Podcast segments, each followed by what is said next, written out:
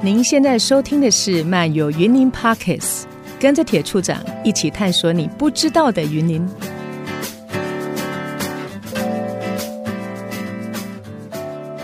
Hello，各位听众，大家好。那今天呢，呃，就是铁处长在这个节目上面呢，要跟大家来聊聊这个酒。哎，提到酒，这个可能要有一个那个，就是呃，警示的一个那个标签的啊，就是喝酒不开车，开车不喝酒。为什么要提到酒呢？其实我们就在讲这一个哦，每一个地方、每一个国家的文化当中呢，饮食也是其中很重要的一环。那大家都知道，我们呃云岭是一个农业大县，农业大县当中呢，这从最早的先民来到台湾，在这个整个云嘉南的这个呃浊水溪呃河岸旁边，其实最大的一个量产的部分就是稻米。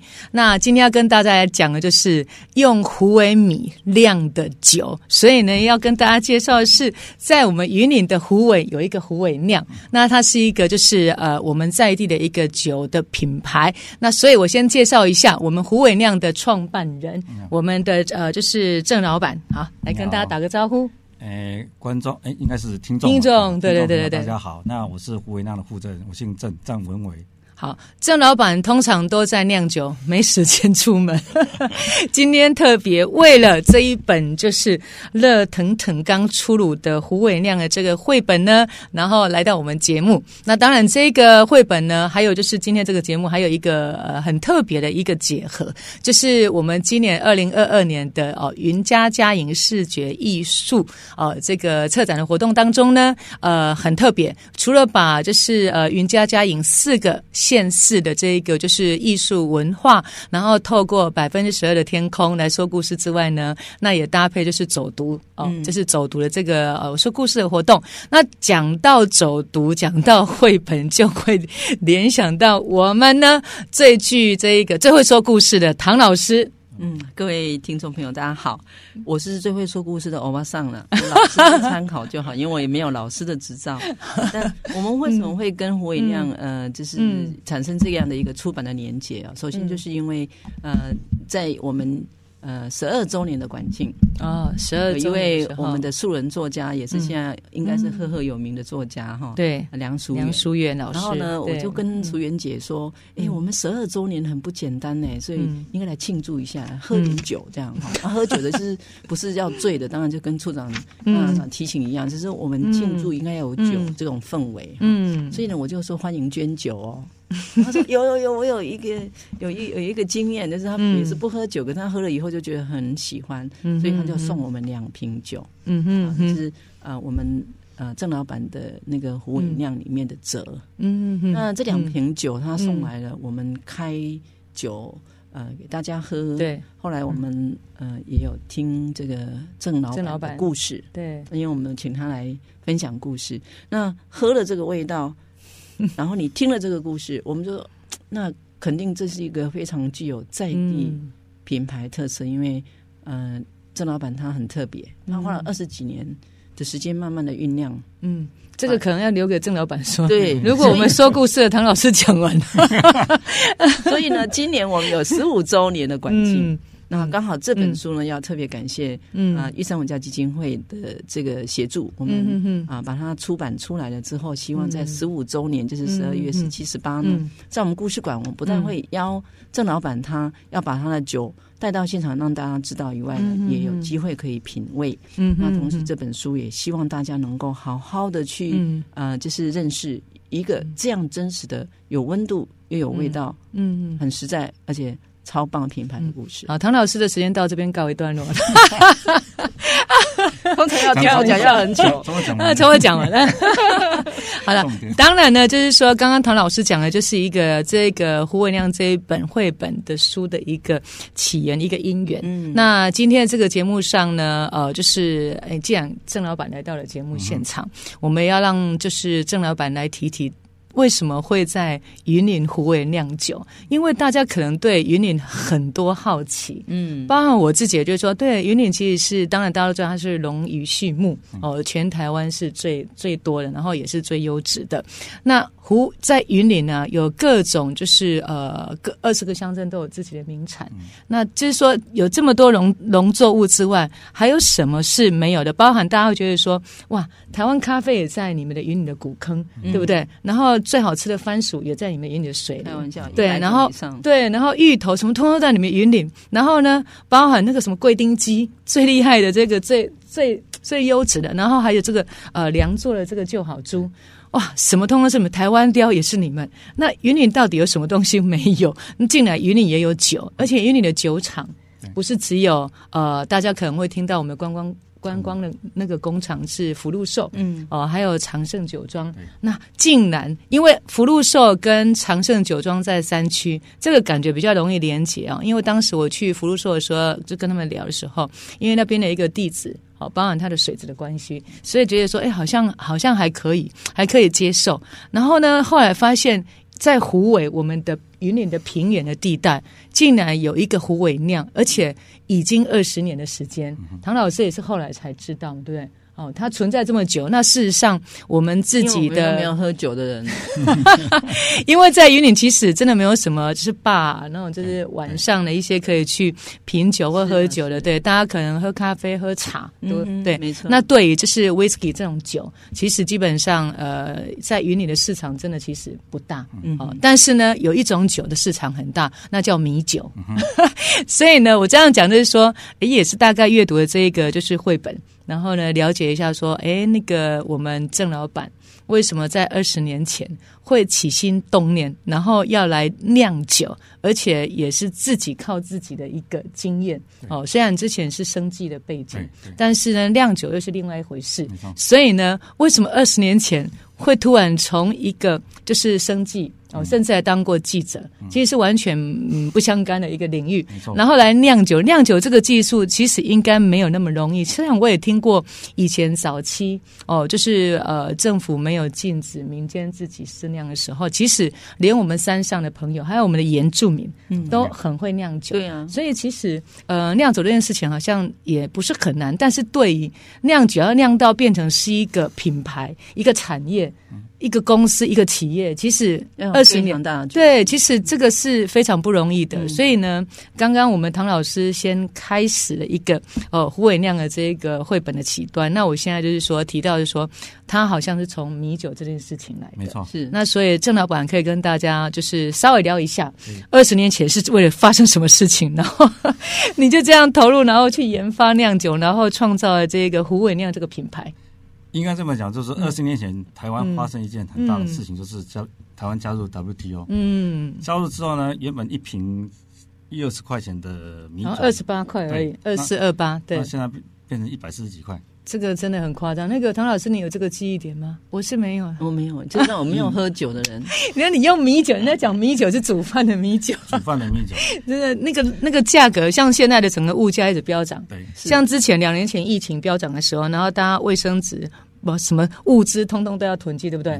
所以当时加入 WTO 的时候，对，也造成一般民间不是喝酒，而是因为料理。嗯，这个米酒的这个是是基本的厨房里面很重要的料理酒，然后是价格涨到哇，大概八是哎是哎五二十八二二十八到一百四十，对。对，将近五倍。五倍的价格，对。所以很多东西都变味了。你说本来是吃。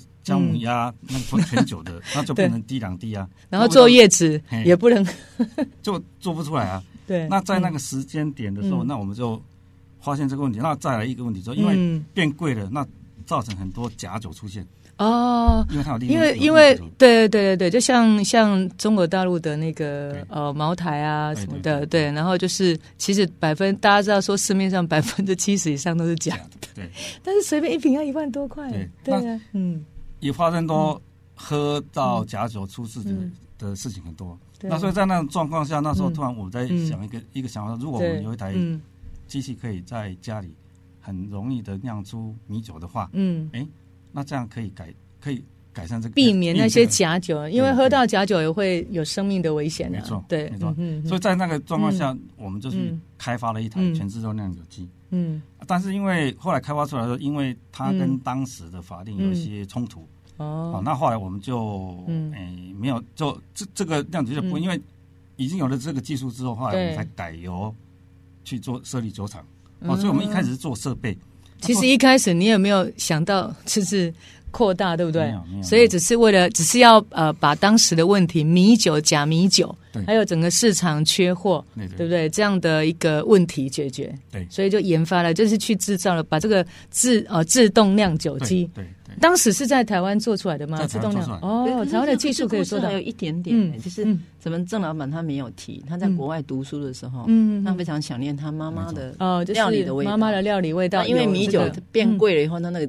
那个味道就不见了，嗯，把记忆中的这个味道想要找回来，没错，对。那米酒这个是占了很大的一个原因。刚刚讲到，其实台湾人对姜母鸭，现在冬天对不对？对，麻油鸡，对不对？然后很多跟酒米酒料理相关的东西，其实那个那个都是在成长人生的过程，对对对对对，这种记忆的味道。对，所以后来当我们开始决定要做酒的时候，嗯，我们在思考说我们要做什么酒。嗯，就我们发觉台湾一直以来缺乏的就是一个叫做地酒，地酒就是自己在地的地方的。地方的这个酒，代表性的酒。对，那地酒的主要元素一定要在地的原料。嗯嗯，因为台湾很多高粱酒啊，很多麦酒啊什么，但是这些原料都要进口。嗯嗯，所以我们发现说，台湾一直以来就少了一个地酒。对，所以我们那时候就决定说用地酒。那既然要做地酒的时候，我们看过去我们要的用什么原料做主原料，那我们。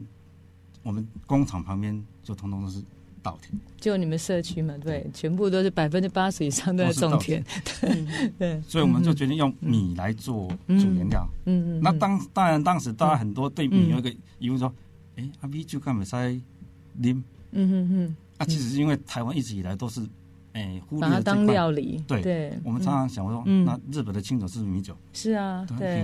韩国的酒，对啊，都是都是对啊，还可以做 SK two 的那个 面膜。没错，对。所以我们就开始说，在这种状况下，我们就觉得说，哎，那这样子，我们要来酿好的米酒。嗯。刚刚那个那个处长有讲到说，嗯，其实酿酒很简单。嗯。因为乡下很多欧巴桑他们都会酿酒。那种传统的那种方法去把它制造出来，就是。黑豆酒啊，对啊，好像就是一个，就是其实技术上面没有很难啊，但是就是重点是怎么酿出品质。好，对对，重点酿好酒就不简单。对对，酿好酒的话，你每个细节都要注意，从你用的原料啊，用的水啊，用的环境啊，空气啊，你的容器啊，都都要去做。所以我们就从，因为一开始我们是做设备，设备然后我们就有技术，嗯，所以我们做的技术都是自己开发，开发出来之后，我们自己的酒厂就用我们的技术去做。嗯，那我们就目标就设定在酿好的米酒。嗯，但在酿好的米酒过程当中，你米酒酿的再好，好像总是缺那么少那么一步。嗯，那后来我们发觉说，哎，嗯，全世界的酒品有共通的性的酒品，一定是有什么红酒、威士忌，对。对，这一些大家对朗姆酒、葡萄酒，对，嗯嗯，哎，那威士忌是。它的定义是谷类蒸馏酒，对对对，放在橡木桶里面两年以上，好湿度。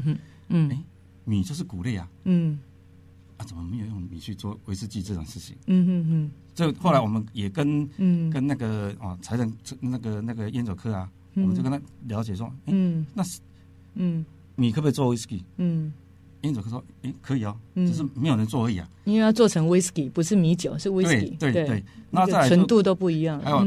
也要很感谢那个县府的一个 SBI 的计划，所以那时候我们就在 SBI 的上，嗯，提了一个台台湾原创米酿威士忌的计划，嗯，就通过了，嗯嗯嗯，那通过了当然就有一些经费，对，那用这些经费我们就开始酿造台湾第一瓶的。威士忌的米 酒，对，嗯，米米的 whisky 酒，地酒，对对对，所以这个一年大概是这样子来的。哦，所以就那台湾在你那时候用米酿造这个 whisky 的酒之前，都没有人这么做过，没有，所以你应该是 全台湾第一个用米然后酿出 whisky 的一个一个一个品牌的，对了。对，那后来呢？对啊，现在也有其他的，嗯嗯，但是因为我们走的，但这个技术没有专利吗？哦，技术没有办法专利。哦，就是说酿成这个威士忌的这个对，对因为它酿的方法很多种，嗯嗯嗯，哦，它不一定，嗯嗯嗯，固定要用哪种方式，但是你只要符合刚刚那个条件都可以做，嗯嗯。那当时我们有去搜寻一下全世界，其实全世界，日本有一家酒厂，哦，印度也是用米，有一家酒厂用米去做，印度也是用米，就一家，一家也是，那是我们大概是第三家，第三家，你是在也大概是在二零零三年左右，对不对？这二十年前的吧？没有，你那时候是嗯。已经二零一三年，二零一三年是比较后半段的，所以之前都还是以米酒为主，对不对？哦，所以就是一路这样子，然后呢，就是也应该是到了这个用米创造出来的 whisky，才开始胡伟酿的品牌，没错，对不对？那你们就是用米酿造出来的这个呃 whisky 的品牌有两支，对不对？就是比较知名的，对，目前。对，但是陆陆续续还在出。嗯，还是有，所以应该是你们的招牌啦。哎，目前是米，米是招牌，米是招牌。那那个名字叫做，我记得它有一个，呃，什么米酿 whisky，然后它有一个也有黑折，然后还有一还有黑米酿，黑米酿的。对，听说黑米酿那个也是一个无心插柳，不小心。对，就是刚好有那个。那酿出来是黑色？没有，它是蒸馏酒还是透明？蒸馏酒还是透明？然后但是黑米。哦，OK OK，所以味道就不一样，不一样，原料不一样，它就不一样。那其实我们还有一支酒，应该要讲一下如何不同。嗯，因为黑米酿喝下去它有后韵。哦，对，就是米米的威士忌有个跟其他威士忌比较不一样，就是说它的杯底是会跑的。嗯，什么会跑？味道会跑，味。哦，味道是那个味道的那个哦，它是会跑的。对，你刚开始有变化的，对，出来会有点类似酸梅汁，对，后来变成蜜饯，变成乌梅，这是那个白米。对，当你用黑米的时候，它后面跑的会是可可、巧克力跟香草。嗯，这是很特别，它只是原料不一样，对，它跑的方向。哎，那为什么就是说，呃，这个就是一般的稻米嘛，对不对？对。那它酿出来的这个威士忌的味道会有这一些什么巧克力、可可？怎么会有这一些其他的哦？这些农作物的味道，还有水果的味道在里面？这个就是酒可爱的地方。嗯。经过发酵之后，它已经把里面的原料都已经。改变了，所以改变的时候，它在跟橡木桶互相结合的时候，它产生不同的风味。嗯嗯嗯嗯，哦，这也是一个一门学问，就好像我们每次在聊咖啡的时候，从种植，然后到它的烘焙，哦，就是中烘焙、浅烘焙，然后各种不同的一个就是呃手法，然后充足，还有器具，然后出来加上水温跟水量什么，通通都不一样。嗯，所以我觉得这个这个就是我刚刚讲就是。饮食也是一种文化，错对不对？那我觉得刚刚就是呃，我们郑老板提到就是说，因为是在地湖尾人，错对，然后就是呃，家乡的旁边也都是农田，对，对不对？那你每年，你你从现在开始，从以前那时候这个虎尾酿出来到现在，每年大概那个产量有多少？那你怎么样去维持？因为其实，呃，制作这个产品，它本身就是原物料是很明确的。对可是就是说产量啊，刚刚讲到的是那那个 qualify 要控制。对。但是产量也要控制。对。你怎么去控制每年有这么多的米，让你可以提供市场上那个需求？其实我们现在有一部分是都跟。像特殊的米种，像黑米，我就跟他去做，嗯，每年固定去做多少？对对对。那还有白米的话，也有少部分去做。所以是去做嘛，跟我们农我们的小农去做。没错。哦，OK。我看你里面的记录里面，就是说，其实也发现，就是说，有一些农作物可能过剩。对哦，会造成其实农民真的很辛苦，看天吃饭。对，然后有时候就真的是一种就种太多的过剩，然后这部分你们会把这个就是去协助他们，没错，就是去对价采购它。实际上，我们之前有做过采购那个蒜头，嗯，那时候蒜头蒜头那个崩盘的时候，那我们去买的，对，大概三十吨的蒜头，嗯，回来做蒜头酒。对，哎，那这所以当时只是想要帮忙。对，就是让这些农民 不要因为产量过剩，然后真的是损失太大。还有前一阵子，嗯，哎，记得两三年前有一次是那个凤梨。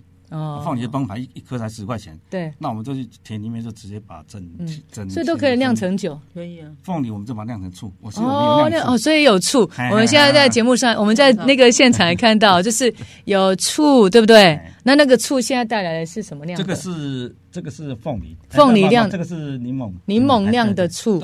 哦，就水果了，其实就是一种水果醋，很健康的。然后还有我们的 whisky，对不对？我们的虎尾酿的 whisky。特殊就是这支是那个兰姆。兰姆，因为我们会做这支酒，是因为我们是地酒，对，所以我们云林虎尾除了诶稻米之外，有一个很特殊，说虎尾是因为有糖厂，嗯，虎尾虎尾糖厂，对。所以朗姆酒它的主要原料是用甘蔗，所以我们就用甘蔗去酿这支朗姆酒，也是更符合我们的精准的地酒。对，就是这个跟我们那个每次这个时候，每年十二月制糖期，然后到隔年的三月哦，所以哎，之前我还不知道虎尾酿里面有把这个我们虎尾的糖这个蔗糖，就是我们云岭这个蔗糖放进去酿成酒，对，哎，这很有特色，所谓的甘蔗酒。对，甘蔗酒，我之前像地瓜有地瓜酒，对，那是我们水莲地瓜，他们也把它酿成那个白酒，对，桃园的。所以其实农业很厉害，是对不对？就是说，人类从最从最早，你可能就是农业，然后从农业再衍生出很多加工品，没错。其实那个都是有脉络可循，没错。所以其实所有农出品应该都可以在用酿的方式。哦，做加工成不同的饮品，对不对？然后我自己觉得，哦，接触刚开始接触是去年我们偶戏节，嗯哼，我们的引领国际游戏节，然后每年都会有跟不同的业者合作。那那时候就跟胡伟亮合作，哇，那时候素还生、一页书，对不对？哦，那时候总共我们有几支酒？两支，两支酒，对不对？对。哦，那个两支酒非常的受欢迎。今天是没来到现场，因为那个限量。那时候那时候做活动的时候，哇，超多那个粉丝哦，疯狂要，但他也买不到。那时候我们就做活动，所以我觉得那一次合作，我觉得说哦。我们虎尾酿可以做出这么漂亮，因为那个整个瓶装的设计也非常漂亮，所以我知道就是说，慢慢陆陆续续看到就是说，哎，我们虎尾酿，我们郑老板除了在这个就是精酿啤酒这个部分，然后包含这个就是酒的研发跟在地的业者还有小农的结合之外，然后在设计上也很讲究，对不对？对，这个部分可以。呃，也大概分享一下这样子。因为事实上，这个，嗯，事实上我们现在有有一个行销团队，嗯，那我们目前的设计师他得过红红点，还有就是那个就是这一个就是国际的大赛的这一些，对不对？哦，所以在这个部分，因为有市场上的竞争力，也把这个设计包装美学对都融入进来。那当然这一次呢，因为这个绘本的关系，那只要谈到绘本呢，就会有小旅行。那小旅行也是因为我们这一次这个云家嘉影的这个世界艺术联展里面，然后把虎尾酿的这一个品牌的故事，这是在地的故事，然后用绘本的方式来做一个小旅行。虽然这个小旅行已经结束了，但是这一条路线。其实是可以变成一个 sample，对不对？嗯、其实那是我们云林故事人协会有一个故事国界的专案，嗯，那我们本来就跟胡伟亮这边跟郑老板做走对，然后云家佳莹这个是我们一一起结合。搭配嘛，对不对？未来我们一定可以，嗯，就是经常性的办理。对啊，其实近啊，而且我们有脚踏车。那老师可以分享一下这一个小旅行的路线，大概它的整个流程是什么样的内容？就是其实可以让大家知道一下，是是，也很欢迎，就是大家也可以好好利用。用就是我们会从故事馆出发，骑脚踏车戴安全帽，然后呢，我们就会沿一样在虎尾，对，从那个中山路，就是虎尾第一街，我们就可以经过虎尾一到虎尾糖厂同心公园，然后从那个地方经过铁桥上面的那一个脚踏车道，那是我认为我们嘉南平原最美的脚踏车道之一。然后呢，请各位呢，就是一起，我们才走四点六公里就可以到达虎尾酿，然后在路上就可以看到我们在。嗯，无尾溪，湖尾溪上的整个风光，然后整个风光，如果是傍晚的话，可以看到夕阳，真的很美。嗯，然后路上呢又没有其他的交通。嗯，其实我们这个湖尾的这个市区的步道啦，都已经在两年前都已经整修好了。所以刚刚就是唐老师讲的，从我们的这个就是呃这个布袋呃布袋戏馆跟故事馆这边一路这样子往中山路，然后往这个湖尾糖厂、湖尾铁桥，然后到湖尾酿。对，哦，它这是其实这也是我们虎尾的旧城的一个文。化的路径是啊，历史的一个历史的一个场场景了。没错，所以我觉得呃，就是说每次讲到一个一个一个地方哦，都要有一些代表性。嗯，那今天因为胡伟酿，那刚刚郑老板讲，因为地酒这件事情，我觉得哎，很棒。所以咖啡也是可以酿成酒了，对不对？好，所以呢，就是说呃，透过农作物在地的这个农作物的特色，然后呢，变成一个。品牌，然后这个品牌呢，其实它可以去说故事。对，还有一个要补充，嗯，如果你到了虎尾酿去，呃，我们有一个体验的 course，对，是虎尾酿会 offer，所以可以体验酿酒。所以去的时候很有趣啊，就是你可以自己把你想要的味道，它的比例，嗯，在十克，嗯，好，然后你的调配上面会做一些 recipe 的记录，嗯嗯嗯，那在两个小时内就可以拿到自己的味道了。哦，琴酒。哦，很有趣。那所以如果你想要喝咖啡，我们虎尾酿是有提供这样的一个体验。体验的。那那如果除了刚刚已经结束这个小旅行，因为其实现在这个呃那个什么五分车的制糖起又开始，我们也可以。那我们也会搭配这个就是甜蜜蜜追火车的 这个活动。那除了去呃糖厂，也可以到虎尾酿，对不对？哦，那那又多了一个今年的这个行程，可以就把这个虎尾酿的这一个酒厂的体验，嗯哦，可以加进来这样子。是是，所以你看哈，我们的糖厂之所以会设在虎尾，是因为水。对水源，对不对？浊水溪，嗯，然后它的米也是浊水溪，浊水溪的米。然后我们虎尾，你那参加这些活动，听听这些故事，嗯，老实说，你就会对云林的文化有非常多的认识跟感官。因为透过产业的关系，因为其实呃，像吃喝。